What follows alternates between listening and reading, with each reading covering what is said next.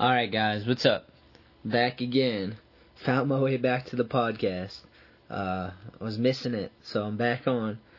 Um, yeah, this week we got some stuff to talk about. First off, um, I'm excited because we've had so many skate events. There's been so much in this area. It's been awesome. Like people coming out, supporting, showing love, creating them. Just people creating skate events and you know doing all the legwork and the effort it takes to organize something and and then to get it out there. So uh, we've been doing a lot of that. It was awesome. We had the Baker demo at Solstice. That was sick. They Solstice Skate Shop got those guys to come out. Um, and the next one, I want to kind of tell you guys about it. It's Roll for Rob. I had Rob Ponce on the podcast. He's uh, been a good friend, man. He's been a staple in the skateboard industry too. Uh, he's been a rep for Deluxe and just pushing it and a lot of other brands, but he's just been going for a long time, man, and helped build the whole scene. So we've been doing a, um, we've been all coming together for Roll for Rob. Um, Theory Skate Shop puts it together, which is so rad and uh, it's basically to help support Rob Ponce and his family through his treatment with ALS. So we all kind of come together, and each time, Theory Skate Shop has been getting like different pros. Like this time, um, Donny Barley, Westgate, PJ Ladd, um, and I think that that might be it. I'll, I'm gonna go too and skate, and then I think Goonan's coming, and he's freshly pro, which is awesome. Um, but yeah, it's to be crazy. It's at Northampton, uh, Northampton Skate Park, and it's ten dollar ten dollar donation to enter. It's Saturday, October fifteenth. It's from noon until seven p.m.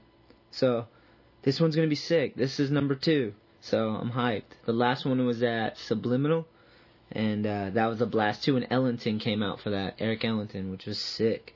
So yeah, shout out to Theory Skate Shop. You guys are killing it.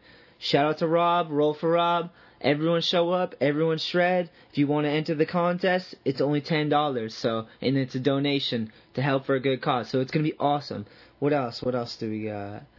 Uh, oh, and then speaking about events, so following that up, that's coming up um, on the 15th of this month, and then moving into October, which isn't that far away. It's kind of looking it's like about two months away. We got the New England Am, the contest that I started, and then with everybody in this community, we're gonna grow it. So it's pretty rad, man. And uh, that's coming up, and I've been working on the schedule for that, trying to feel it all out, and I kind of, I got it together now, and I want to kind of read it to you guys. So October 3rd, it's gonna be day one, and we're gonna have the 14 and under and the 15 and over contest, and then that night we'll have an after party at No Problemo um, Taqueria in New Bedford, Mass.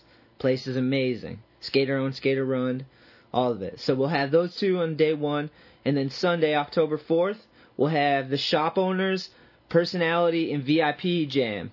So basically, I'll, I'm gonna, you know, I've been reaching out to sponsors to get products to give away, like some cool different ones, like House of Marley was one we did last year, like these sick Bluetooth speakers and stuff. So I have stuff like that for the event to give away.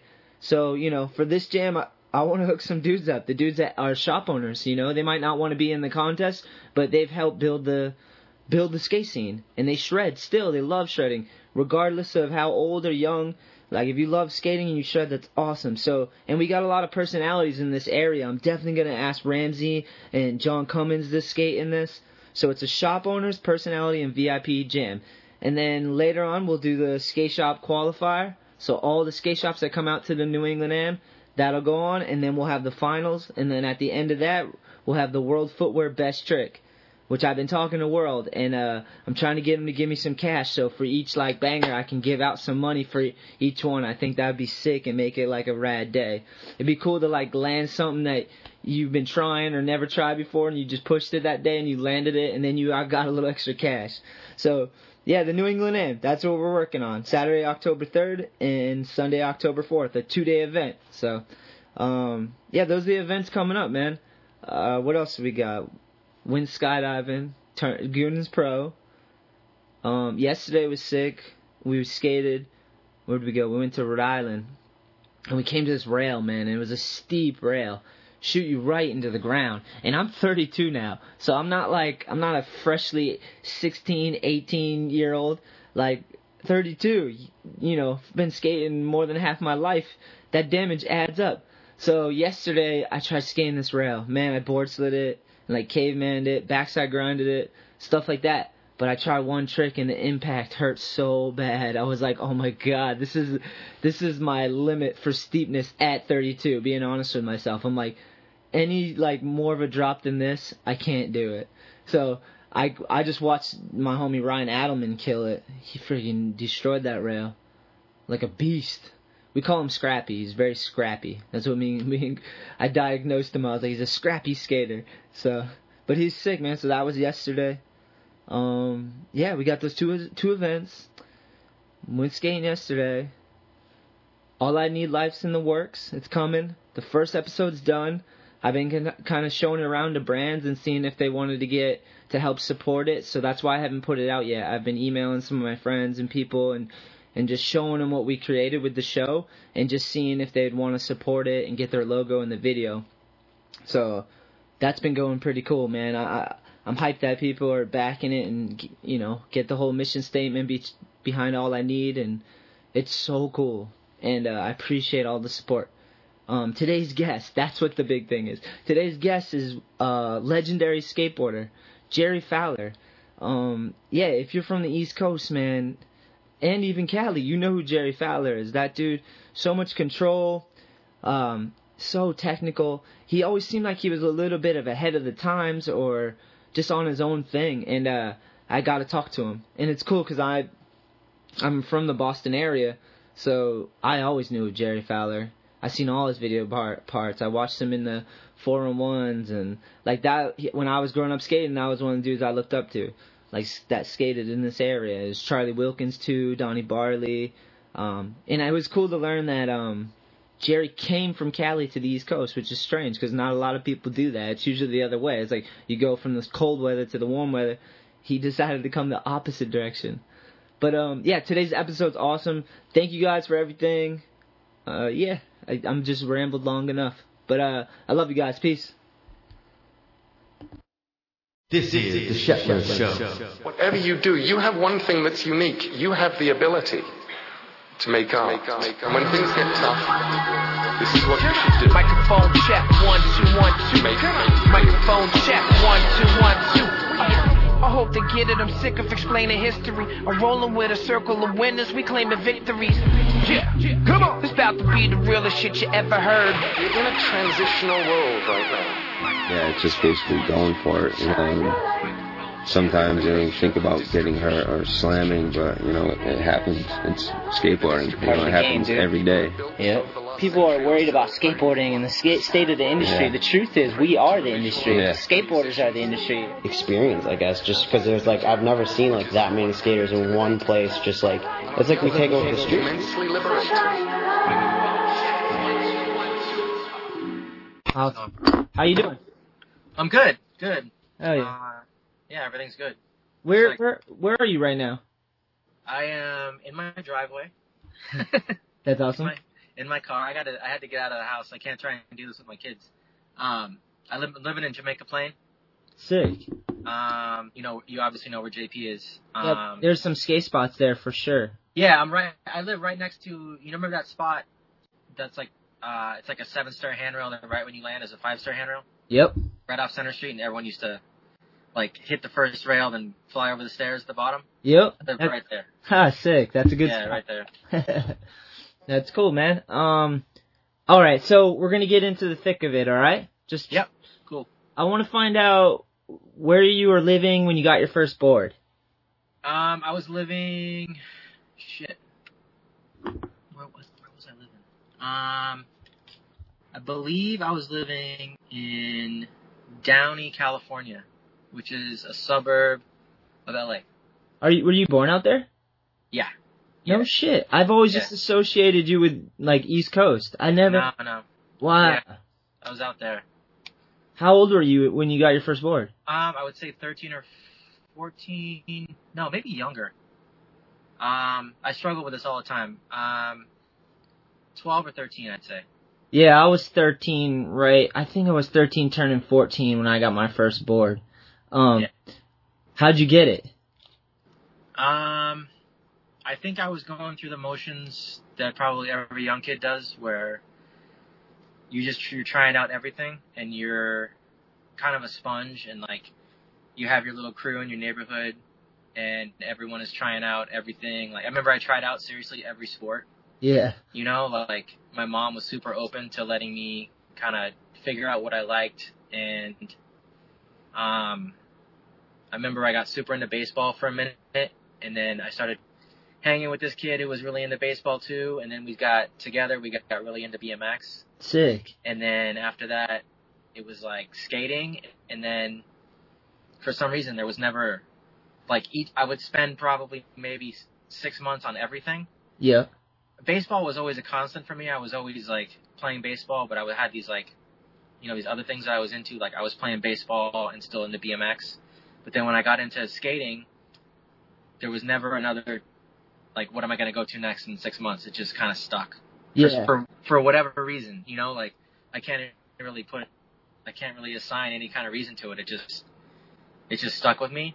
And the kids that I started it with in my neighborhood kind of moved on to something else and I kind of through other kids you know you you branch out of your neighborhood and then so it was like after those kids stopped and it was like go with the other kids that stuck with it you Yeah. know what I mean and then just for whatever you know how how young kids are when you're young it's just, Yeah. I did the same gravitate. thing. I did the Yeah, same thing. I like played all the sports, and then when I found skating, I just like all the other sports took a back seat for sure, and it was just like, and I was so infatuated with skateboarding.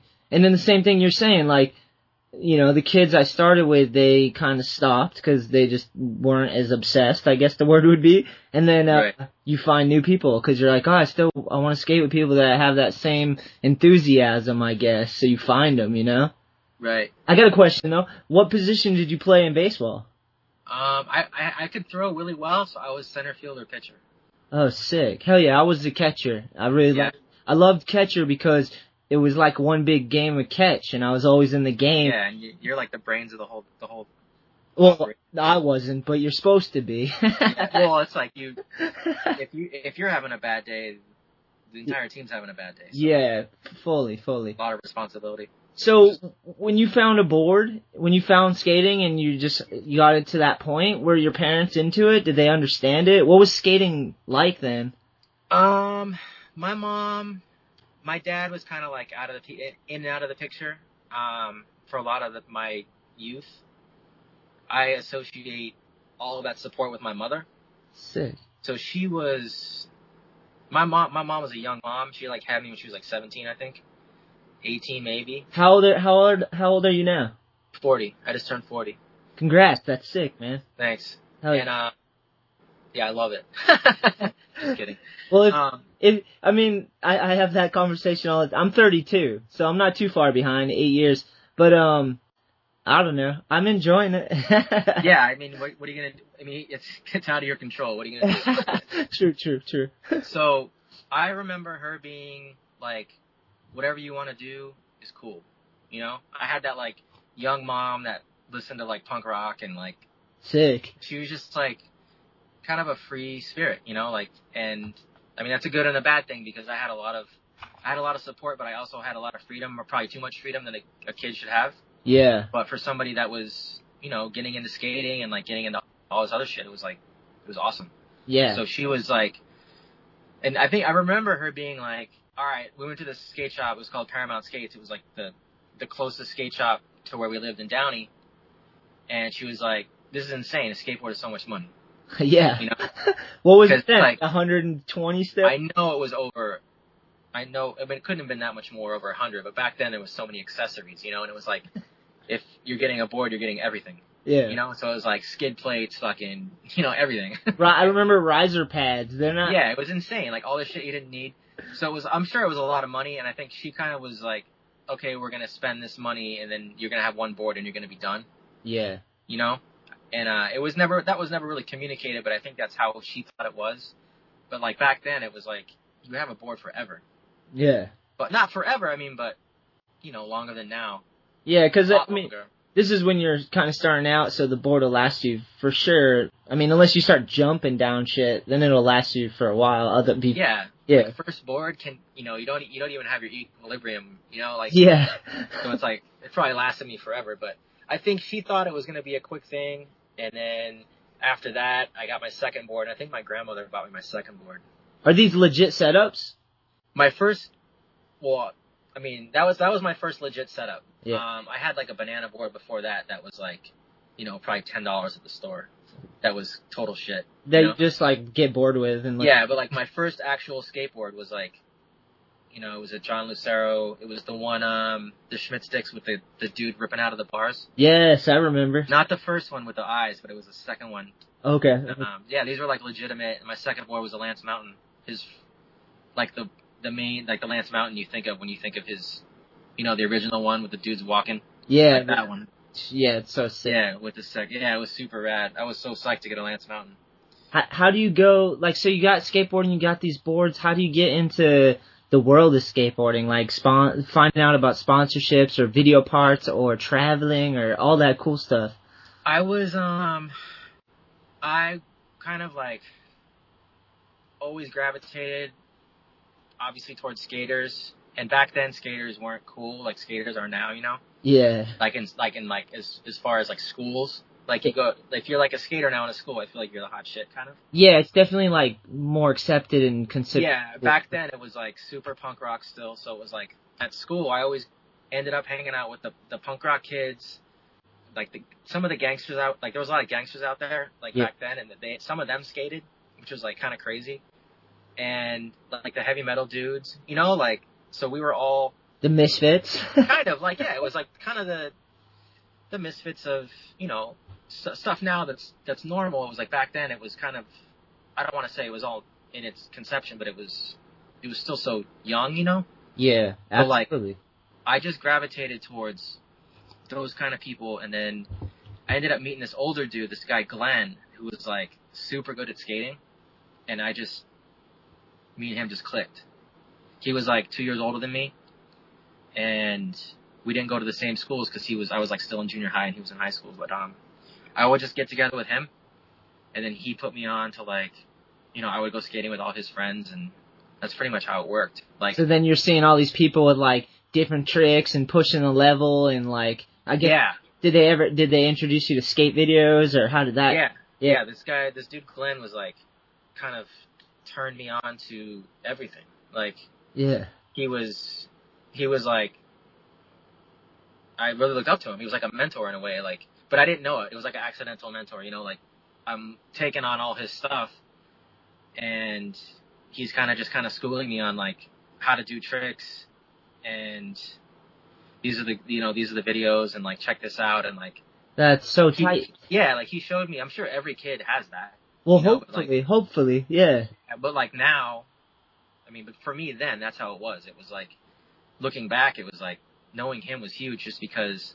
I mean, he didn't get me like sponsored or anything, but he kind of put me onto just videos and like progression and like I think like the crazy part is he was older than you, right? You said. yeah, Yeah, that's like the duty of the older skater dude that like knows all about this world and enjoys it is to share it and be open with like the young dudes. Like I, I think that's like that's how you keep skating people hyped on skating is you show them a good time and you share what you know and what you enjoy and then that's rad that someone did that. That's so. Yeah. cool.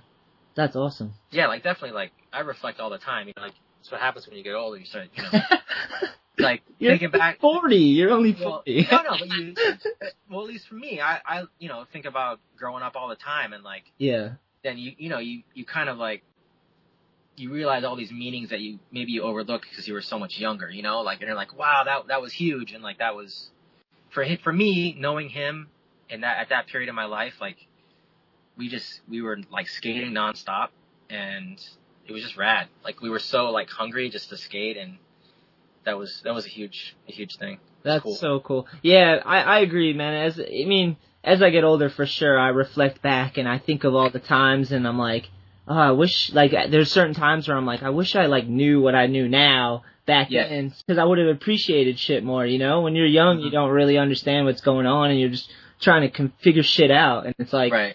then you get older and you're like, oh, sometimes I look back and I'm like, I was a good dude there. I was a shithead there. God, I said stupid things. I must Yeah. be so embarrassed. you know what I mean? But Yeah. that's the process. It's like if you self-reflect and that's how you grow past all that. I, I agree. So how do we go from like hanging out with these dudes and your first sponsor? Did you ride for a skate shop first? No, um, yeah, um, there was a couple, just random, you know, like one thing that really kind of like, not not fucked me up, but it was like we moved all the time. Yeah. Like my, I like I went to five high schools. Damn.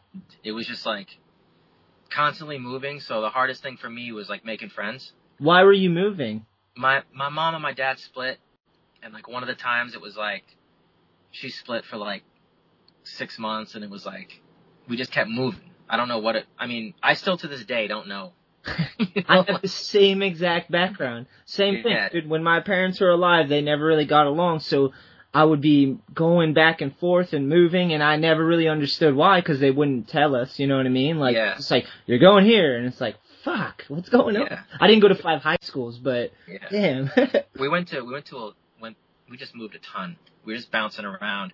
So I'm like a lot of the a lot of the time I ended up just skating by myself and I ended up meeting um this dude Dave and this dude Matt that lived up in the valley.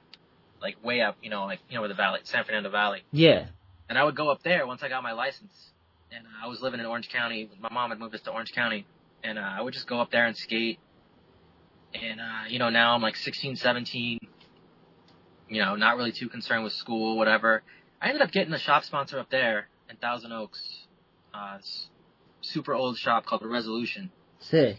And it was, um, was it Revolution? I don't know. That sucks. I can't remember.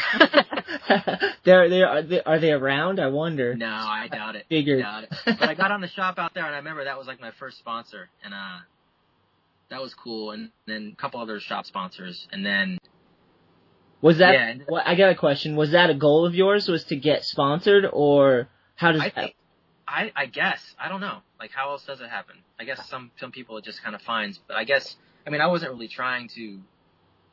I knew I was trying to get better at skating. Yeah. I was just trying to I was trying to skate with people that were better than I was, you know, and just kind of like just see how other people operate and I was like just super hungry, you know? Like, Yeah. and I just wanted to um I just enjoyed it so much and it was such a cool thing because it was um it was uh after playing so many team sports and trying them out it was like something that you can do on your own and and uh no matter what how it makes you feel doesn't really have to do with anybody else. You Yeah. know, it's just completely satisfying and and when it's horrible, it's horrible. But it's like, you know, it's it's it's you know, more times it's better than it's than it's not. So it was just it was just this cool thing. So I was just trying to just do that as much as I could. And uh I guess it ended up how it ended up. Um I'm not gonna say I wasn't trying to get sponsored. I was, but it wasn't like um this end all be all, you know? Yeah, like that's not what was driving you. I'm the same way. Like, except when I found when I found out you could get sponsored, I wanted to ride for the local skate shop because they put out videos, and I was like, it'd be so cool to be in the video and to like they were such a cool. It was Solstice Skate Shop in New Bedford, Mass. And all those dudes were like my I I look up to them and they had video parts and they were like skating together and it was just like I wanted them to like me because I like them so much, you know. And it was like Yeah. if I could get in with that crew and ride for the shop, it was like a goal of mine, and I made it happen, you know. But it wasn't the end all be all. It, the same, like Yeah. if it happens, it happens. Cool. If not, you're still skating for your own internal reasons, you know. Yeah. The goal shouldn't be to get sponsored. I, I agree. we uh, definitely like me and our buddies were filming each other and like making little videos and stuff. But it wasn't it wasn't like I, don't, I wouldn't call any of it like any solid like a you know total you know what I mean? It was like skate. It was like all broken, fragmented. I had the same thing. Yeah, it was a lot of comedy and just a lot of just you know like, Yes, that's awesome. Skating needs more of that snap, more fun. Um, all right, I like to jump around on my show a little bit. Uh, we'll get back to that in a second. Um, I was gonna ask you. Uh, actually, I wanted to ask you how you ended up on the East Coast. Um, so I came out here on a TV skateboards tour. We did a demo in Whitman, Mass, on the South Shore. I used to box in Whitman, Mass. Really? South, South Shore boxing. My dad would take me there, and uh, yeah, it was the Whitman Boxing Club, and I was, used to box. That's so cool. Yeah, so we came out. I drove. I skated for TV. I think I was like 17. Drove all around the country with Mike V and uh, Ed Templeton. And Wow. yeah, and they said Mike V had been talking about Jahmal the whole time, and about how we Jahmal was on the team, but I'd never met him. Yeah. He's like, yeah, he's gonna meet us in Whitman. So we met him, met Jahmal in Whitman. Uh, did like a demo or whatever. Came up here. I think because Jahmal had to tell his mom he was going on tour or something. Like, it was quick. You know, it was just like we drove up to Boston real quick, and I didn't get to really see much of Boston. But and then I spent the rest of the summer with Jahmal on that tour. We just we like drove up the top of the country, then back on the bottom of the country. It was like Yeah. two months. In a in a van with Mike V Yeah, and, yeah, and, and Templeton. Holy cow! What's that? Holy cow! That's sick. Yeah, it was, you know, it was rad. And then, um, but I, I loved Jahmal, like, right off the bat, you know, he's such a likable dude. Yeah. Fuck yeah. So, he was just like, yeah, you should come out to Boston, come out to Boston. And then, um, the next summer, I think we did another tour, and that was, um, 20, I think it was Toy Machine Tour, maybe. And by that time, Panama Dan was on too. So we went to go pick up Jahmal and Dan, and just again, I clicked with Jahmal again and then Dan again, and then Dan was like, you know, Dan had like a, like this huge house in South Boston, full of skaters, and he was like, come back through anytime you want, whatever. Sick. So I just, I bought a, I bought a ticket like next summer, with a, without a return date, and I just came out and I stayed like probably three months. What made you? What were you just like you had a good time, so you're like, fuck it, let's just try it. What was going on in Cali that made you just up and leave? Um, I don't know. I was just kind of, I was just open. I was, I didn't have anything re- really requiring me to be in Cali, you know? And I didn't really, I wasn't unhappy, but I was just psyched to go somewhere else, I think. That's right. Got a little, a little, a little taste of traveling and the whole tour bug, you know, and like, I just enjoyed being away.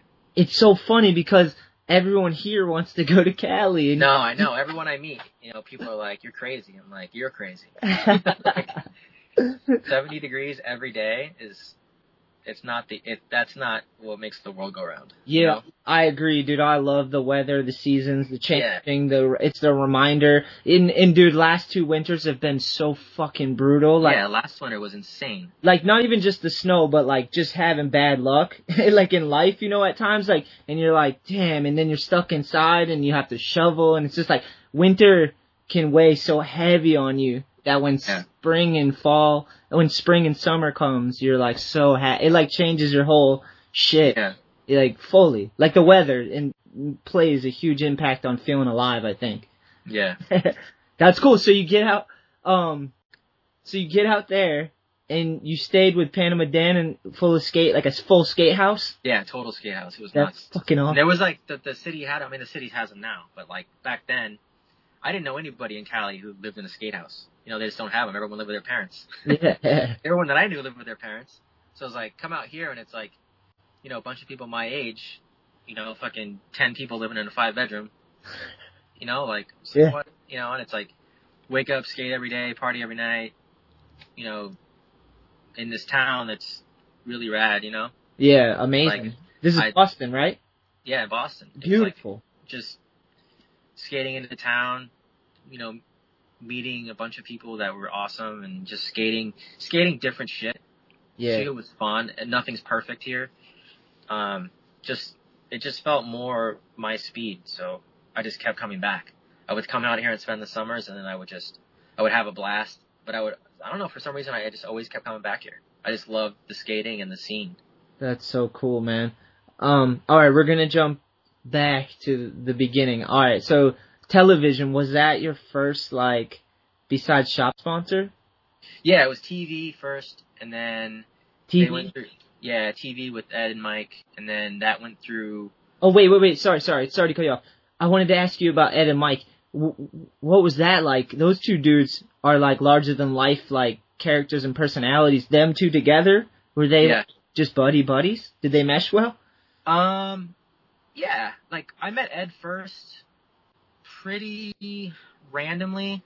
I met a, a friend of his that worked at a skate shop where I would go and buy boards in Newport. And I, when that dude would get off work, he would say, "I want to go to Huntington High and skate," and I'd be like, "Yeah, I'll meet you at Huntington High."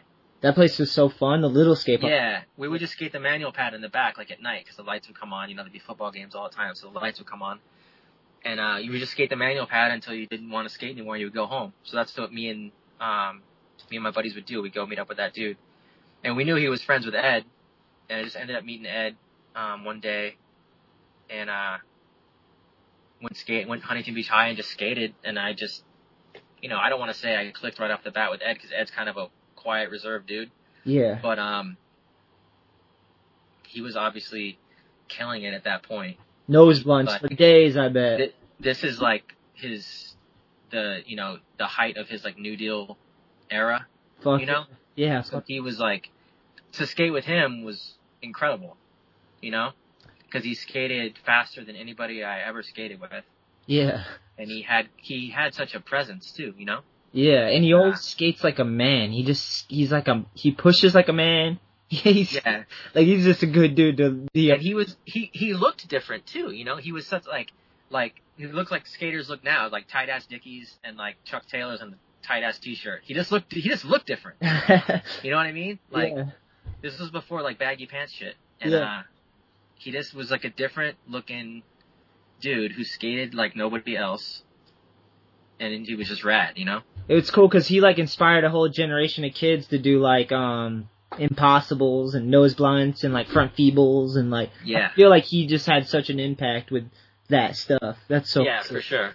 Did you when you met Ed? Were you like had you been watching his footage? Like had, were you like a fan of Ed when you met? Oh, for sure. Yeah, I had like I had like a few of his boards even before I met him. damn! You know, I had like it was rad. Like, but I mean, that kind of stuff. Like back then, it was like Huntington Beach High was like on the weekend there'd be like fucking hundreds of kids skating there.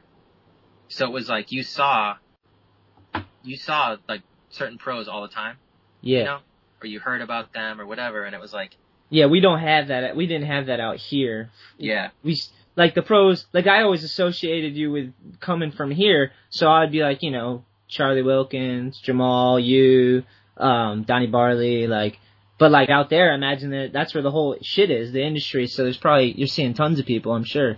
yeah. I'd only seen Ed skate once before I met him, but it was really rad. Yeah, it was a it was an insane demo. Like I went and saw it was a demo. It was like like just like total like hodgepodge like pro skaters. It was like Ed, Mike V, Matt Hensley, and Jason Lee. damn, like the full collective of like it was like it was like you couldn't make like there couldn't be a better de- a better demo with better ingredients. yeah, that's you know, all. like- all that is good. Like holy shit! It was in Orange, California. The skate shop Hot Skates put it on. It was like it was insane. Yeah. Like um, but that was the only time I'd seen Ed skate before I met him, and it was um, it was definitely cool though. And we I- just kind of, I I don't want to say we clicked, but we ended up skating together a little bit. And then he offered me a board, and just kind of went from there. Wait, so you had a board on TV? No, no, he just was just like giving me boards. Oh, like, oh, like, dude, like, like, hey, do you, do you need, yeah, do you need a board or whatever? He started like giving me stuff, and then that's kind of how we, you know, little friendship. And then uh when him and Mike quit New Deal, I just kind of, they kind of told me what they were doing, and just kind of took me with them. Not it- with them, I wasn't, I wasn't with them, but it was like, was like, know. do it. what's that? it was just like, let's go, let's do it. Let's Yeah. go for this trip. Was there other people involved, or that that's like it was you Um, and then Ed and Mike, and you guys just went across the coast, went across. Yeah, it was like Jahmal was on, and there was this other kid um from uh from Canada that we picked up along the way, but he uh, he ended up leaving early. Why? Uh. why is that? Did he have a hard time? I think he, yeah he did. See that happen on trips. yeah, he made he made it like half the trip, but I think he ran out of money or something like that. Yeah, that happened. so, do, so you feel you're you're sponsored, you're getting bored, you're traveling. What was your what do you where were you where were you going with skating? Like, what was the where do you go from there? Because you wrote for I- t- TV. I didn't really, I didn't really know where it was. I mean, I mean, where was it going? Did I know where it was going? yeah. No, not really. I had no idea. Where did it take you next? Um, Because you wrote for TV and did, you also wrote for Rhythm as well. Oh. yeah, it went TV, then it went television because they switched owners. They had to change the name because of the, I think it was copyright or something. No shit, I didn't know that. and then it was um, then it was like nothing for like a few months. Then it went back to like buying boards or getting boards from.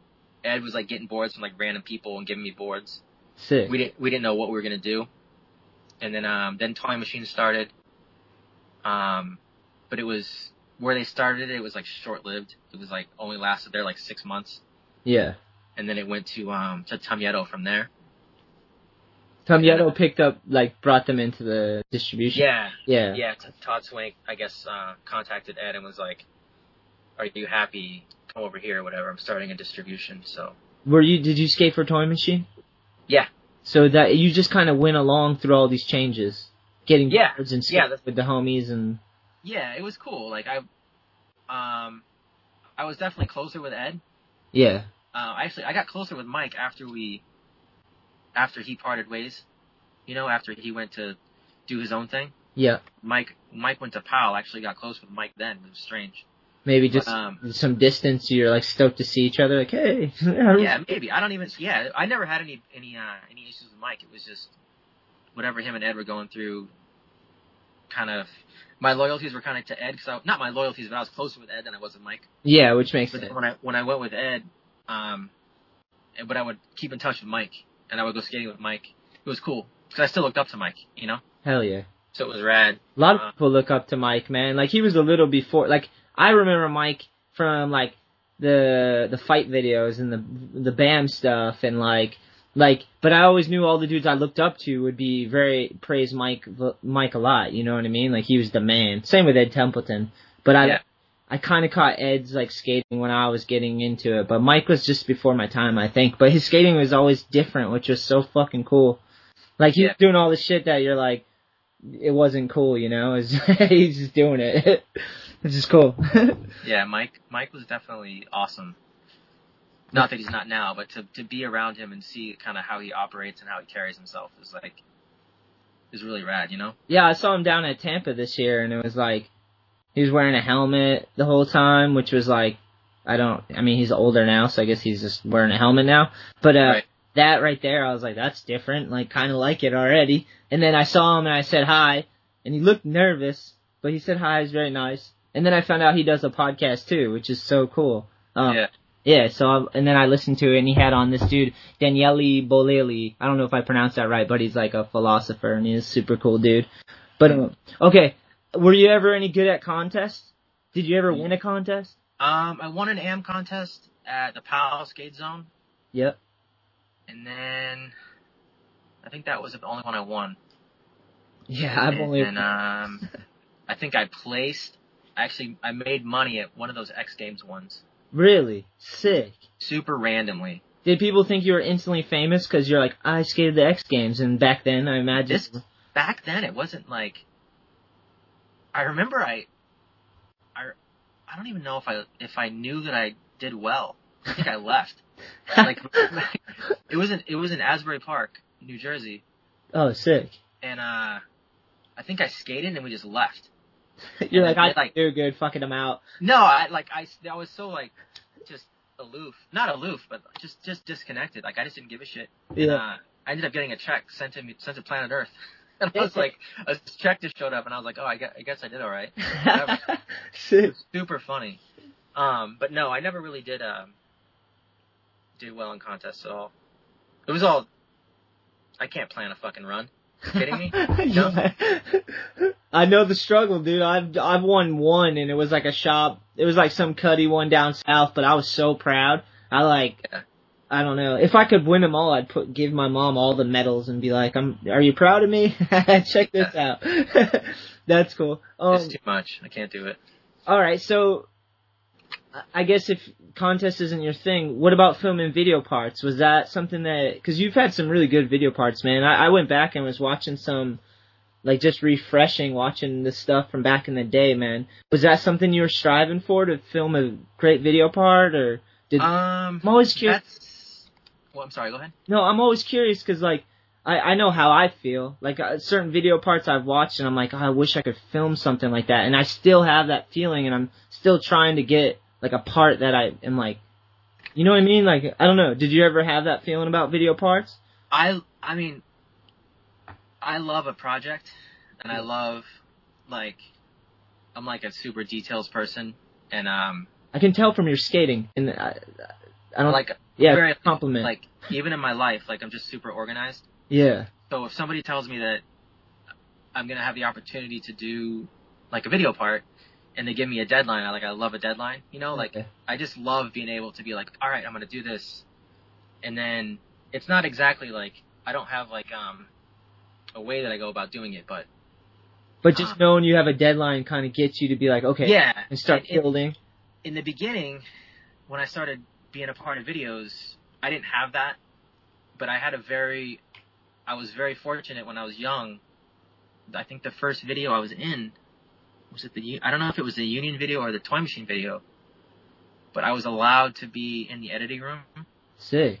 and like be talking to the person and this is when I'm like 17, 18, you know what I mean? Talking to the person that's doing the editing and bouncing ideas off of them and having them be like you're out of your mind or like no that'll work you know or like and I that that made a huge impression on me and I and I kind of had this thing where it was like I wasn't gonna I, I, I didn't need to control every aspect of my video parts but I loved obviously my skating is my skating and that's you know what I do but like I loved being a part of the process Yeah, and as you should because it's definitely it's like your sweat and it's your effort and everything. So you should definitely be part of the editing. Like that's how you know you've given it all to it. I think you know. Yeah, and you know, I mean, who? If you end up having a video part that you're not happy with, um, Yeah. and you look back and you're like, oh, I wasn't there for the editing. Like, who's to blame? It's you. You know, it's like you. Who else can you be? You can't be frustrated with the guy that did it if he didn't have direction. Yeah. You know, Exactly. because a lot of, uh, you know, a lot of people, and I think that your your personality and really your identity as a skater, if you're if you're working with whoever's editing the video, I think is it comes through Yeah. you know and it's like i i've gotten in many arguments. I you know i've gotten you know many arguments while editing videos. And it's like well no this is important to me. You know like some i've i've been told before like no that just looks like fun. That's not hard. And i was like well it's going in? Because it's fun. Yeah. I want You know, that. I want to express that. yeah i want like i really liked how that felt so we're going to use it. Hell you know and if you want to put it in the credits that's great. But if you don't it's going in my part. You know like it's just you, you have to advocate for yourself and i i love that part of videos like that's like my favorite thing to do is like work on a video part and uh just put it together and then the finished product and when it comes out great it's like it's really cool you know so that was like one of like my favorite things to do All right. All right. That leads me to. uh Is there a part that stands out for you that you're proud of, or that like you feel like what's the most complete part that you feel you got out? um shit i don't know If you had to look at it like your body of work, like what's the one that you'd be like, yeah, that's the one. um You're on the spot, no pressure. i know i, I just have progression wise, I guess it would have to be um maybe one of my 411 Ooh. like a best of 411 profile or something like that. Yeah, man, I just watched. I don't know if that's the one I watched, but I watched one the other day, and I was like, God damn. Well, I remember I just remember that it was like skating was very technical, but it, it was like um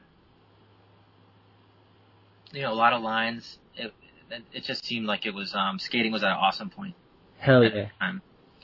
But I I like the DNA one too because it was it was a lot of fun. There was a lot of traveling, you know. Yeah. I don't know. There's a there's a few. Was there any? Was there anything like big moment in skateboarding that you noticed that changed Like from, did you see it get super popular at all? Yeah, I mean for sure. I mean every, it seems like there's, it seems like the skate population is, I don't know, it's growing massively. I guess a better question would be like when you met Ed Templeton and all that, where was skating at? Was it popular? Was there like, It was popular, but it was still, um, like, like I said earlier, there was like if you go to Huntington Beach High on the weekend, there's hundreds of skaters, yeah, but all those skaters weren't from Huntington Beach. You yeah, know, it was like there were there were kids taking the bus, like myself, from cities away to go and skate Huntington Beach High because it had everything that you wanted to skate, and you might get to see your favorite pros. yeah. You know what I mean? Yeah, And like, I feel like maybe now, all those kids live in Huntington Beach. You know, like yeah, they're not having a bus.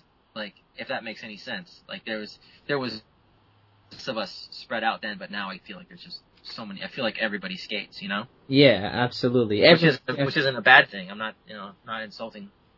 Nah, that's what we wanted. Everyone wants that. You, when you're young, you're like, oh, I wish skating was everywhere. Like, cause when I started, it was just like magazines and videos, and I lived in New Hampshire, and we didn't have anything about skating. But I was like, we are like, dude, I wish we could just watch skate videos on TV, and like, I wish it was everywhere. And then you get what you want, and you're like, oh, now I wish it was the way it was, where we were just us. you know what I mean? Like, Yeah, you always want the opposite of what you get, you know?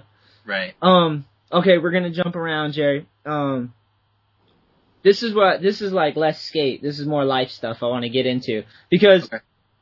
after, I, actually, I'll just start there. What made you transition from being a pro skateboarder into um an, the next job or next thing you're gonna do, your next step, your next growth in life? What made me do that? Um, Or how did that play out? I, I'm I'm still not the best podcaster, so bear with me. Um, I, I mean, I was skating for DNA. I was 27 years old, and I could tell that DNA was going out of business. yeah, you could just Every- see it, like see it. Yeah, the writing was on the wall. The you know the the royalties were getting less and less. You know, your board's not selling as much, or it's who knows. You know, like whatever. And I knew that I didn't want to be in skating if I wasn't skating. yeah. Like if I wasn't, if I if I had to focus my efforts elsewhere, like I just wanted I just wanted to dip. You know, like I just didn't want to, whatever. That's cool. I don't mind I- that. Yeah, I didn't want to be working in a warehouse with a skate. You know what I mean? I just didn't want to do that. So You wanted I was to be, kinda- you wanted to be the skateboarder. You didn't want to like work in a warehouse, be that. Yeah. Makes yeah, and nothing against skaters that do that, but I just didn't want to do that. Yeah. Um, but I was I was I, it's funny because I didn't want to do that, but I was directionless. I like I didn't know what I wanted to do. I just knew that I didn't want to do that, and um, so I kind of just I was living out here in Boston. I was living in Somerville when that like completely went out of business, and I was just like, shit, what am I gonna do for money? I didn't know what I was gonna do. Um, Were you were you scared? yeah, I had a healthy a healthy amount of you know, yeah, that sucked. I didn't Yeah. know what I was gonna do, so um, I had when I first heard that DNA was going out of business, I had already started school. I was going to EMT school, Sick. and a buddy of mine just kind of put me onto that and said, you know, you should try this out. It's a it's a fast class. It's a good job. You know, Yeah. I think you know I think you you you, you would enjoy it or whatever. So I did that, but I I didn't get a job. Right when DNA went out of business, I filled out an application and I got a job. Wow. Yeah. Wow, So- that's awesome. There was like a weird like I I felt like I was like putting it off. You know what I mean? Yeah. But I like I had a sense that DNA was going out, so I went to school and then I just kind of kept that in my back pocket. Yeah. And what's funny is like kept that in my back pocket, and it was like, you know, you don't make. It wasn't like I had this like you don't make a shit shitload of money, you know. It was like, yeah. but I got a job, and that was pretty much it. I had a couple of shit jobs before that, like just doing random stuff. What what is But- being like an what is being an EMT like, dude? I don't even like I I don't even know anything about it, really. It's it's a completely different lifestyle. It's when I first got into it, um, just go, just leaving being a pro skater and going and doing anything sucks. Yeah, yeah. I know. know, it know. completely fucking sucks, and not in like a financial sense, just in the sense of like, Well, you're like free when you're a skateboarder. It's like you have no responsibility. well, you've been working at something for more than more than half your life, and that there's serious. I was talking to somebody about this recently. There needs to be. I'm not saying like a skate union, but I, there. I wish that like each company had somebody that like an HR person that sat you down and like ta spoke to you about how hard it's going to be when, when you are no longer valuable yeah, yeah. and you go out into the real world. Like, hey, you're making a lot of money now. Maybe you Yeah, do something with the money, because if you don't, you're gonna be on the same level as everybody else. yeah, and some people have those parents. Yeah, know, they're like, I didn't. yeah, neither did I. So it's like, you know, you, you this is, there's a, it's a harsh reality.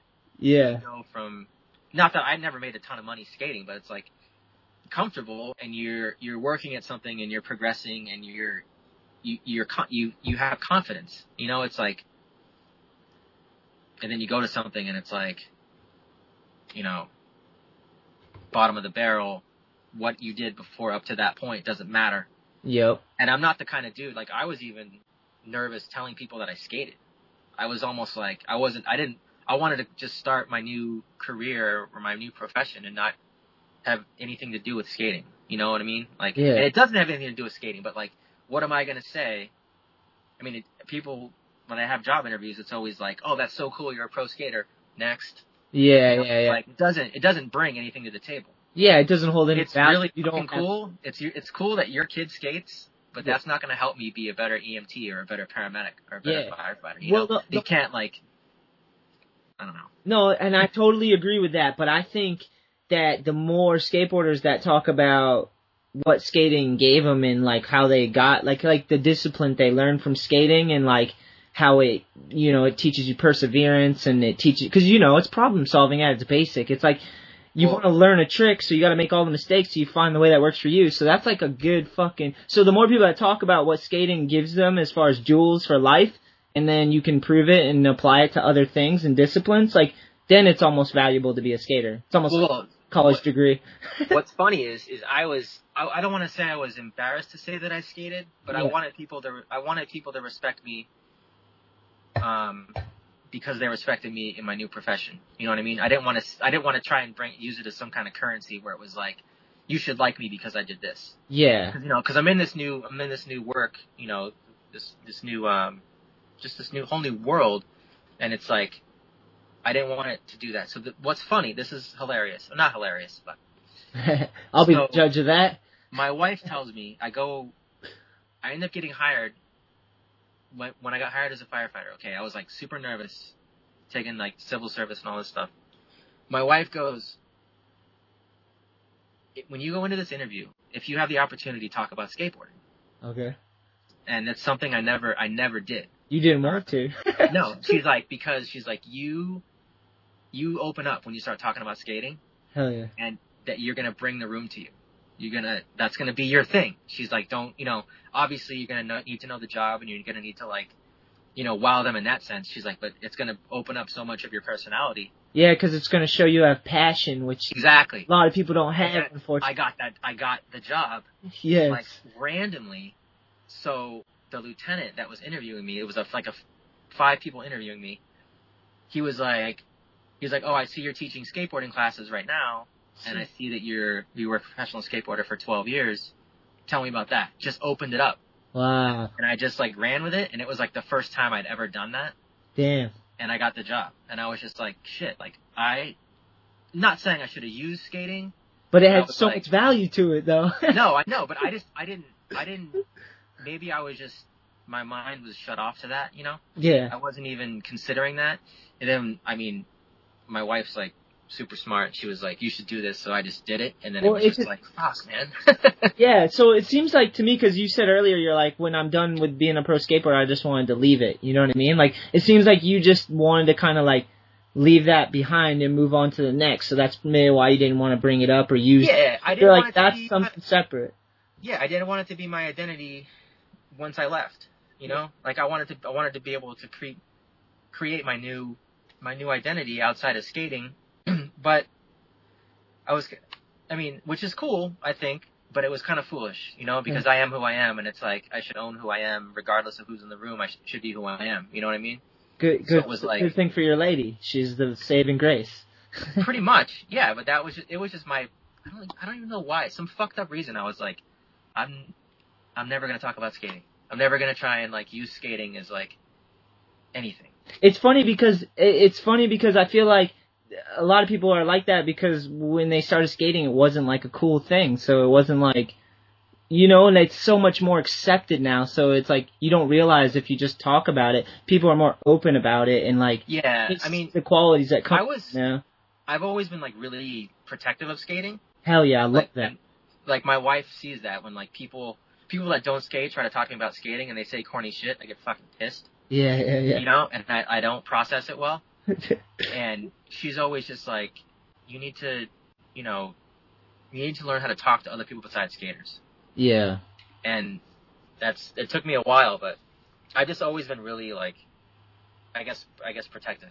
It's Like- because I feel, I've I've found that the people that love it and care for it and really like what they do and indulge in it, they're very protective of their art, you know, because it's like everyone has a different version and it can get perverted, and it sucks when someone's talking about something that you feel deeply in your heart and you know what it's all about because you live it, and they're talking about it trying to pretend, and you're just like, oh, you're not even like.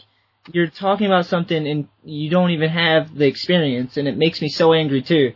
Like they Yeah. just try to fit in or whatever. It's like, cause it's your art. It's everything. It's literally to the point where you've spent years and years of your life in sweat and hours and, and it defines who you are because you grew, we grew up as skateboarders, you know what I mean? Doing what Right. we wanted. So it like made us who we are. So to have someone just like pretend or just just whatever or just trying to explain that to like someone that doesn't really want to listen about it is sometimes it's tough for sure. I'm learning Right. too to talk to other people. The podcast has been good for that.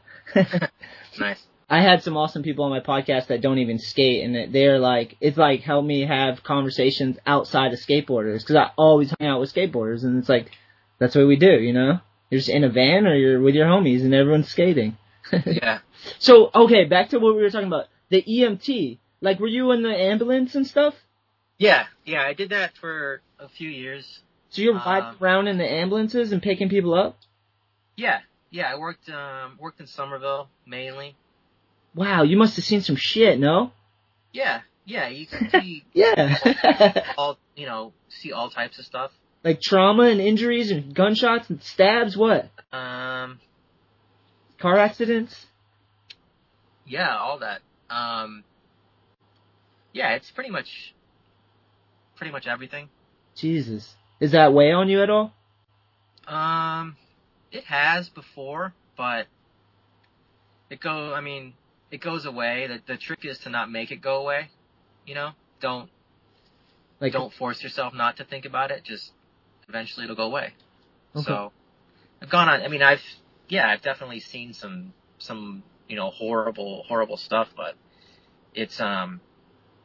I think the way that I the way that I deal with it is I kind of somebody has to go to those things, yeah, yeah. you know. So it's like Thank God people. you kind of you kind of um tell yourself that you're lucky that you get to go to those things and you get to try and help um those situations, you know.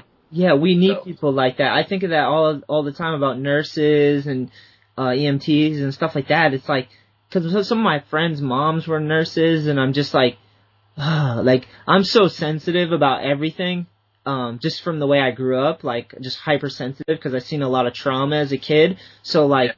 I can feel a lot of things from different perspectives. So like, I'm super hy- hypersensitive. So I feel like I couldn't survive in that atmosphere where I'm seeing people crying or bloody or like I couldn't it like thank God you can. Thank God other people can is what I'm saying.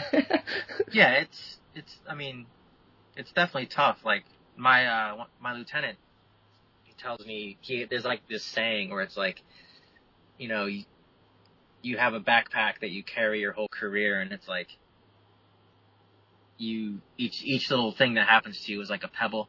Yeah. And you put it in your backpack and it's like at the end of your career fucking backpack's going to weigh a lot Yeah, you know? yeah. So it's like just how you. That's his kind of the way he describes it. He's like, whenever somebody has a hard time with something or whatever, he's like, you have to, you have to deal with it or you have to talk about it. You know what I mean? Yeah, So- absolutely. That's pretty much. We whenever anything bad happens at the firehouse, we we generally talk about it. Yeah. No one really. Everyone's usually pretty open, and if we have something really bad happen, they'll be like, "Do you need to go talk to like a professional?" You know. Yeah. So that's that's that's pretty much. We have all the resources that we that we need, but I have never really needed to. You know, You I have don't really. you have a system that works for you. Yeah, I have a system, and Yeah, that's that's gnarly, man. That's really gnarly. And so you, you went from being an EMT. How long did you say you did that for? I did that for a few years, and then I went to uh, I put myself through paramedic school, and that was paramedic school was like two years, and then I was a paramedic for about two years after school, and then I became a firefighter. I've been a firefighter almost five years. Was that a financial decision? Like you're like, I need to make more money, so I got to progress in this, or Well, you have a small window. Like if you're if you're gonna go the EMT route, you only have um out here. You only have, you have a small window. It's not. A, I mean, you you could be an EMT your whole life, and that's great. But Yeah. If you're gonna be an EMT, um, just based on cost of living, you're gonna in about four or five years, you're gonna be making about as much as a paramedic okay, your raise your raises, you know what I mean? So it's like if you're gonna become a paramedic and you're gonna try and, you know, better yourself, you you really need to become an EMT, you know, get a little bit of experience and then become a paramedic and then then you from that you can go to fire. But um wow, I didn't know that. I didn't know that was like the well, change. that's the that's the progression I think that everybody would like to do. yeah, You know?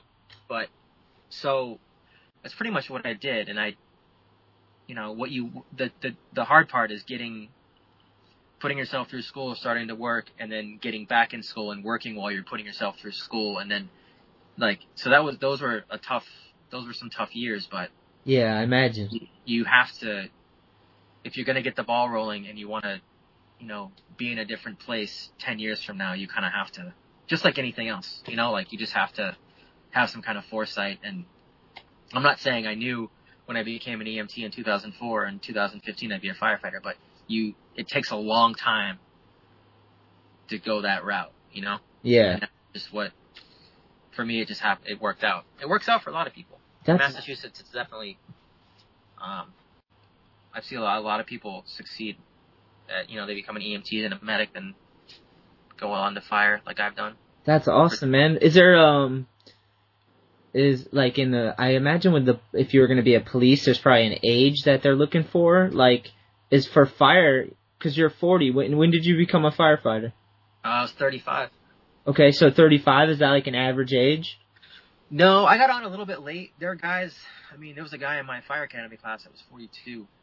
Uh, Um, there, there's certain towns in Boston you can't be over 32. sorry, Uh, I like to smoke weed. Sorry. I have a certificate. I say it on every podcast. I have no ACL on my left knee, and I had vertigo for six months, and I started smoking weed again, and it cured the vertigo, which is not. Nice. Yeah, it was insane. It really bad vertigo. It was fucking scary, dude. I couldn't. I couldn't skate for six months, and that's you know when it's your life, you're like, Yeah, "Fuck, sucks. is it ever gonna go away? Um, do you have children, Jared? Yeah, I have twin twin girls. Wow, twins, dude. Yeah. Whoa, Awesome. whoa. Okay, sorry. We gotta stop here. So, wow. So, what was that like when you're like, I'm pregnant, and then you find out twins? yeah, it was pretty cool. I mean, it was scary. Yeah. Were you guys like down? Uh, if this is too personal, you can tell me. But was it a con- was it like, hey, we're gonna have a children? Like you guys were aiming for that? Yeah, we were trying to have a one kid. That sounds horrible. Like, no, but I mean, no one's like, have- let's try to have two. You don't. You never Yeah. think your boys swim that well. but they're they're natural. They're natural. There was, no like you know nothing special done. It was just uh, we just had twins. Wow, So and you know I guess that that happens. that's amazing. We just yeah we went with it and it was it was a little scary at first. Fuck uh, yeah, I imagine. Kind of like instant family, which is cool in, in that sense where it's just you know you didn't have one and now you have two. True. just you and your wife, and then, But um, yeah, it's awesome. They're great. They're three years old. Uh, you said girls? Yeah, Wow, Yeah, that's girls. awesome. So you've Yeah, got three ladies near you now. yeah. I'm surrounded by women. It's pretty, pretty cool. That's awesome. I like Yeah, I like girls great. though. Yeah, they're they're great kids. That's rad, man. So uh, that seems so heavy to me because I I look at life and I'm like, eh, I'm I I am it's so fragile and so like precious. Like so then you you're like I'm having one, then to have two just seems like uh that would be overwhelming. It is. I mean, I guess you have your lady though, so yeah. I mean, life as you know it is pretty not not completely over, but it's like you put yourself second to everything. You know, Yeah. you just have to you have to make those changes, and and some people don't make those changes, and or some people make those changes and they're not cool with it. You know, it's Yeah. just it's really it's a really hard balancing act all the time. 'Cause- Yeah. but it's awesome. I wouldn't. I can't. My wife was just saying the other day she can't. You know, she was like, can't really remember when we didn't have kids, and she can't imagine if they weren't here. You know, like that's how. That's just the reality of it. It's it's the best thing in the world. It's cool. That's sick, man. Well, I guess this is a good time to transition into what you're in, you're doing now. Uh, are you skating for Hopps now? No, not anymore. Oh, No. okay. You did I, uh, with what's Jahmal. that? You were for with Jahmal. Yeah, Yeah. yeah. Up until yeah, till we kind of ended that the end of 2013. And uh how did that come back to be? How were you like gonna get back into riding and uh being a pro again? Like, Um, I moved back here. I'd been, you know, I've moved back and forth from Cali a few times. I came back here, and I had been skating.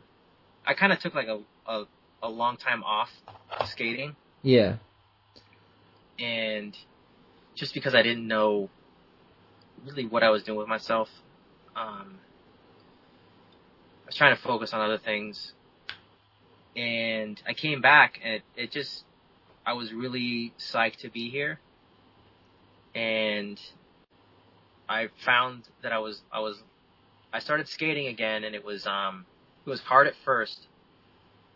I was like slamming. I was having the worst days skating, but I just kept skating, and I started learning tricks again, and I started learning new tricks, sick. and I was just like, it was almost like a rebirth.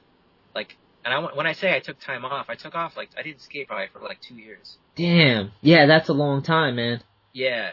Yeah. And I, you know, I was somebody that always had a board and I would like cruise to the store and like stuff like that, but I just didn't, wasn't skating. But I, when I came back here, it was in like 2008, I, um, I just kind of picked it up again and I started, I started skating by myself a lot.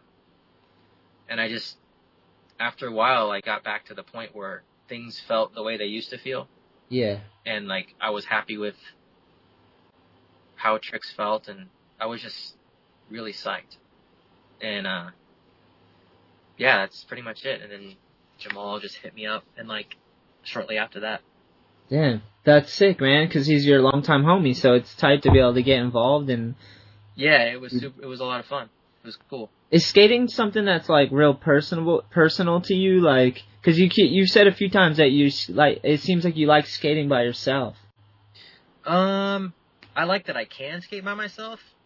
Um, so I do that a lot. If I, you know, yeah, I guess I like skating by myself. But I also I realize this about myself more so lately is that how much of the like the the hanging out I enjoy too. You yeah know, having somebody else there and the and that's something I never really realized before. Just the social aspect of it is Yeah. awesome. Like somebody to laugh at you when you slam or you know just somebody to bounce ideas off of is kind of important. yeah absolutely I, I was the same way for a long time I I, asked the question because I, I I'm similar in a way it's like I used to like to skate by myself because um is almost like my meditation like I could kind of zone out and I didn't have to talk to people and I didn't have to think about bullshit I could just go and skate and like I can get why kids would want to have headphones in. You know what I mean? Like cuz Yeah. for me skating for a long time was like therapy. It was kind of like okay, I'm dealing with all this shit and my own thoughts and craziness, but I and, and I mean dealing with like family life and other people and my school life was shit and all this stuff. But anytime I got on my board, it was like, oh, I can just like kind of focus on this and I don't have to think, you know. And I would Yeah. just focus on doing instead of thinking. And uh and then I, you know, I got into like, I got past the therapy side of skating for me, and then now it's more about just being with people and skating. And some days it's still like that. I'll go out there and I don't want to talk to anyone. I just want to skate hard until I can't breathe, basically, you know. Yeah. like sweat it have- all out and feel great after. Yeah. I have like very little time like now to skate, Yeah. but I get like I get like small windows and one of the last days that I had I skated all day. It was awesome. How did you? How did you? by myself? I'm sorry. What was that? It broke up. No, I just like went out by myself like all day and just fucking exhausted myself. You know, it was awesome. Just Yeah. hit up so many spots. It was really cool. That's awesome. How how did you meet the dudes like bro and get involved with th- those guys at Orchard? Uh, um, I, I, uh, I got hit up by Matt Bagley Sick. when I moved. When I moved, you know, Matt. Yeah, Matt's awesome. Matt, he just hit me up. Um, I think he just. I didn't see him out skating, but I think he he heard that I was back and I was skating a lot, and he just hit me up and said that um. He's like, yeah, he's like. Jahmal's getting on the team, and uh, Joey Pepper's getting on the team. We'd be psyched if you got on the team too. Kind of like an older generation of dudes Hell yeah. getting on the team. Legends. I'll say legends, dude, because And, to me, uh, you guys are legends. So we, I just just like yeah. So just kind of um came on basically through Matt, and then um met Bro, and you know became friends with Bro through him, through Matt, and uh, like Devo and Armin too. You know. Yeah, those guys are all awesome. I try to go to as many events as they have, like the Bar X, the Game of Skate in the Bar, and uh, Yeah. well, I made it to the Vans premiere, but I made it late and I only caught Jeff Raw, uh, not Jeff Rowley, um, Anthony Van Engelen's part. But then I went to like the party after, um, Yeah. The dead, the winter contest, uh, the mini ramp contest in the dead of winter, sick as fuck. Um, yeah, they're Yeah, they have a they cool operation, and those guys do a lot of cool shit in skating. I love. Yeah, they're they're super um super involved. Yeah, You know, they're not just they're not like this Mr. Burns like sitting back making money. You know, like yeah, they're really they're really hands on and they they give a shit. You know, they want to help the help the scene, which is rad. Was it what did they? How did you go? Did you like focus on filming a part for their video, or were you just going out filming and whatever happens happens? And Um, towards the end, I had I was like I was like stacking footage that I didn't really know where it was gonna go. yeah, Um, I thought it was gonna go to like a Hopps thing, but it I ended up not writing for them anymore. So I had this footage, and uh, towards the end there, I was I made a quite a big effort to go out and work on their their last video. Yeah, towards the last maybe month. Did did people tell you? Um, and you I, you can be modest if you want, but I'm just gonna say it. Um, did people tell you that your skating was like kind of ahead of time? Because I was like watching it and I'm like, your skating fit in perfect. If not, it was still progressive. You know, like I feel like you've always kind of been uh, like your skating was technical, but like I don't know. I feel like people skate like the way you have been skating now. Um, if that makes any sense at all. I've heard, I've heard I've heard that a couple of times. Yeah, I don't know. You know, I really don't know how I feel about it, but it's definitely cool.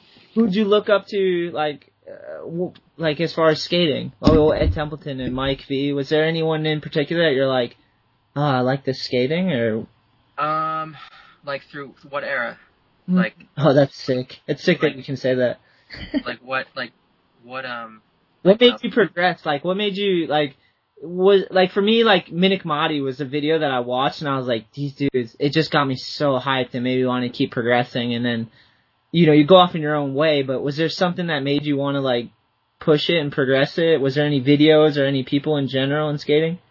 I think um I was I was like super into Matt Hensley when I was a kid. Sick. Super into I was thinking about this the other day because it, it seems like it seemed to me like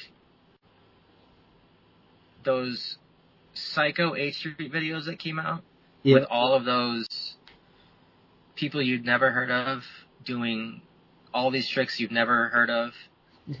it seemed like that came out and like ban this came out. For me, I can't assign a time of life to when that happened, but I just remember that's all I was into. Yes. I don't know. I'm sure they didn't come out the same week, Yeah. but like there was like a period where it was like that's all I was doing. I was watching like Ban This and like Ray, like loving Ray Barbee and Matt Hensley, yes, those guys are so fucking good. That's and then uh and then Video Days was huge. Um, just because Gonz was this person that you never, I had never seen other than like crappy vision videos, yeah. you know, and then all of a sudden you get this five minute part from him, you know? Which was epic beyond belief for sure. Yeah, and the same was kind of true with Jason Lee too. It was like you always heard about him in California. We would always hear about him, but you never really saw like a huge body of work from him. Yeah. So then when that came out, it was like, and it wasn't just insane tricks. It was in, insane tricks done well, you know. Yeah, absolutely. So Um, that, that was really big. Those those videos were really big when I was a kid. um, I wanted to, I'm gonna jump to the being a firefighter again. Uh, um, I'm trying to wrap my head around the reality of actually going into a burning building.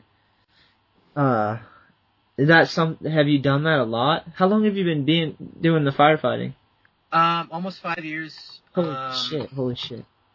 Yeah, I mean, I've only, you know, I've had a couple handfuls of fires, um, where it's you're going in while the, you know, yeah, but it's, yeah. What, what do you want to know about it? I don't know. Is it something that I mean? It must take some bravery to go into a burning building and like, I don't know, like if there's people in there, or what if something falls, or like a like, I don't know. Is that anything you've encountered? Have you encountered anything like that, or I haven't gone.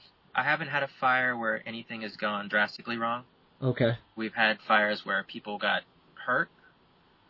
Um, but as far as my, as far as my safety and like fear, I didn't really, all that stuff. I don't really think about that stuff while it's happening. I think about, I kind of just assess that stuff afterwards.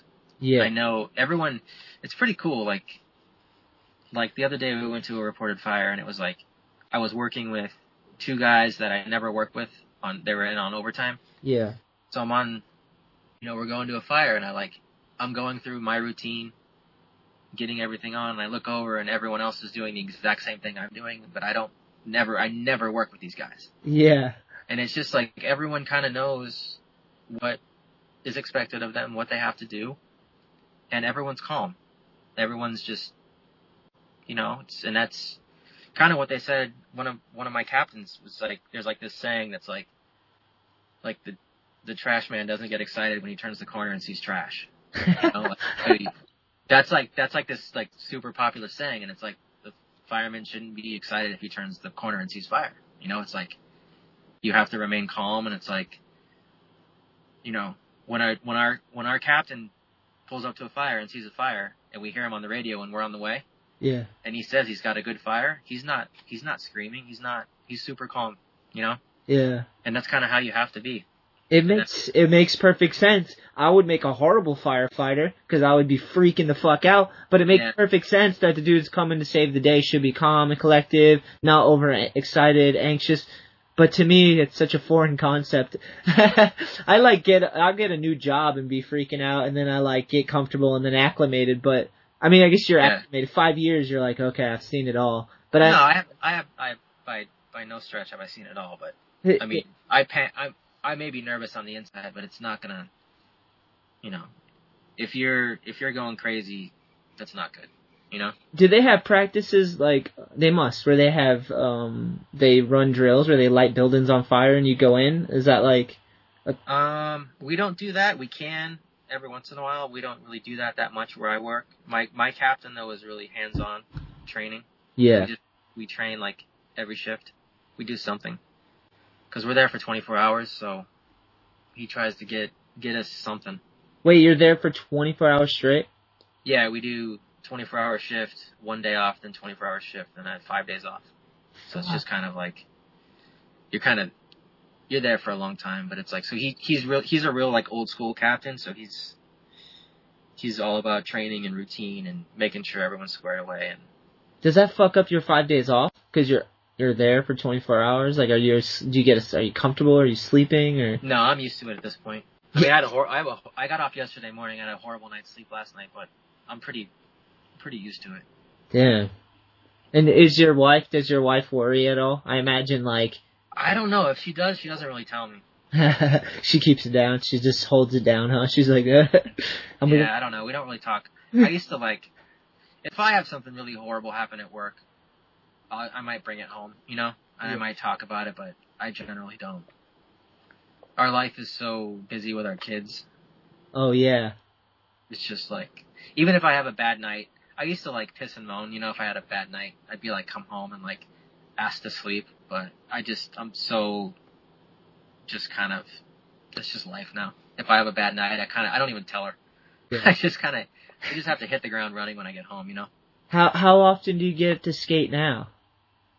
I haven't skated, I would say once every couple months. Is this something that you feel like you need still in your life? Like, cause when I feel like what you're just describing, like if I have bad days and stuff, I still have that like, I need to go skate. I need to like, cause it's still a therapy side for me. Absolutely. I Yeah. mean, the other day, um, and my wife knows that, which is awesome. Sick. Yeah, that's nice. She knows that if I'm having a, I mean, the other day, I not the other day, but like the last time I went skating, she was like, she could tell I was having a bad day, you know.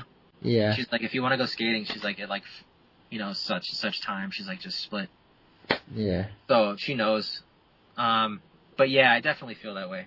I got, I had like, it was this, this is hilarious. I had three hours the other day where I, didn't, where I had I didn't have shit to do. Sick. So I had, but this is the funny part. It was from seven in the morning to ten a.m. Oh my god. Like seven a.m. to ten a.m. So I was gonna go skating at seven a.m. Like total psycho. But like, but like the night before, I was like so happy that I was gonna get to go skating at seven. It's completely insane. But then I woke up and it was like pouring, so I didn't go skating. oh man. Yeah, so I don't I don't get that much.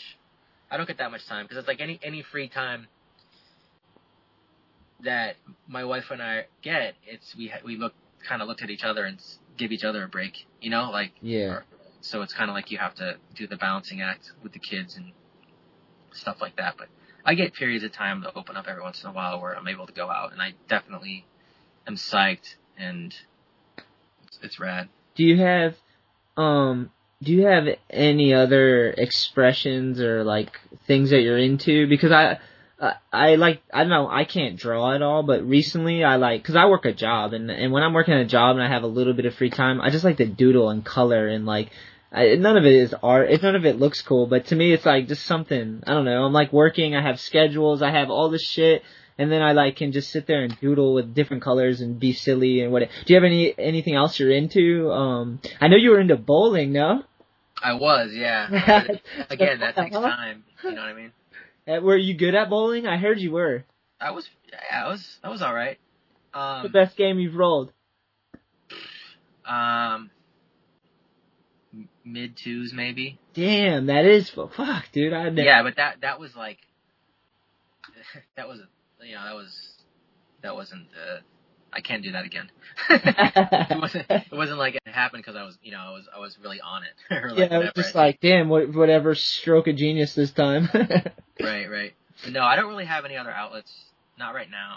Um, nothing. I think about that as I get older too, because I I went surfing recently. Like I don't really surf, but like I've gone a few times, and I could see why people get into it because it's less impact and like it's you get that freedom feeling and it's like spontaneous and you gotta you're it's like calming and piecing peaceful. So it's like you're float even half the time when you're waiting for waves, you're just floating on a board and you're looking at this like ocean that's like very humbling and you're just like taking life in. And I feel like the more we express ourselves, the more weight we can take on. Like the backpack can be heavier if you're like having fun and creating art and like in any which way. You know what I mean? Right, like, right. Yeah, yeah. So I'm trying to find a healthy balance. I just recently pl- planted a tomato plant. we got a few Nice. potatoes. Don't don't overwater it. Don't No, no, no. I, I, the lady at work's been helping me out. She's been giving me advice, so I don't kill it. It's like all common sense advice, but it's stuff that like if you never try to grow a plant, it's like helpful to hear someone say it. You know? Right. That's cool. Yeah. Well, fuck, Jerry, you're cool as shit, man, and I really appreciate you coming on the podcast.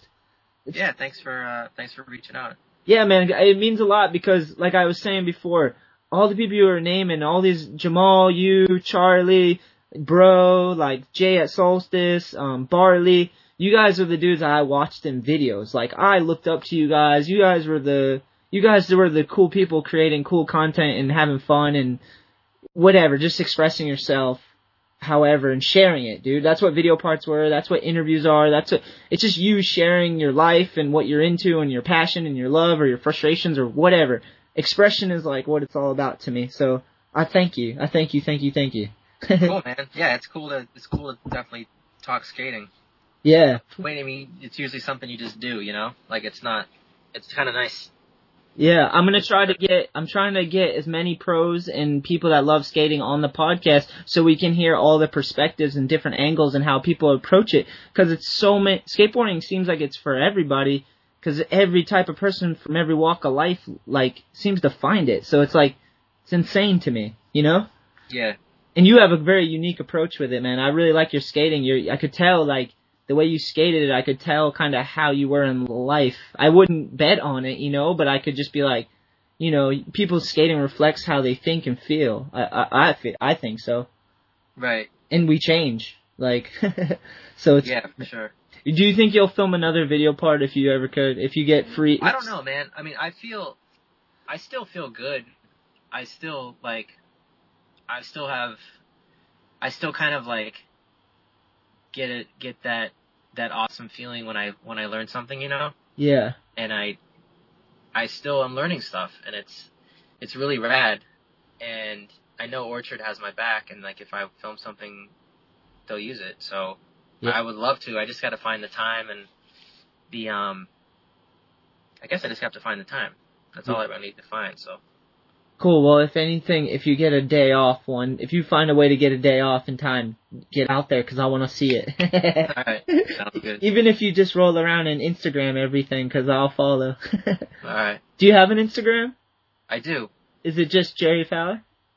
There's there's some. uh I think it's Jerry with three R's and then Fowler with one R. Okay. that's what it is. Sweet. So we could. Yeah, all the all the uh all the other ones were taken. All right. So let me make sure I get J E R R R Y F O. Fow- L. Wait, there you are. F O W L E R. Yeah, it popped up. F O W L E R. All right, you're getting the follow right now, live on the show. Bam. Nice. All right. Thank you, Jerry. I appreciate everything, man. Hang on, brothers and sisters. Liberation is near. It's almost time. Ready? Hell yeah. Say, come on. To all my people, where you at? Put your fist up. We gon' twist up. Oh. Say, come on, come on. Experience the train. Oh. Up, door, hop, board. Come on. Experience rocking with the reflection.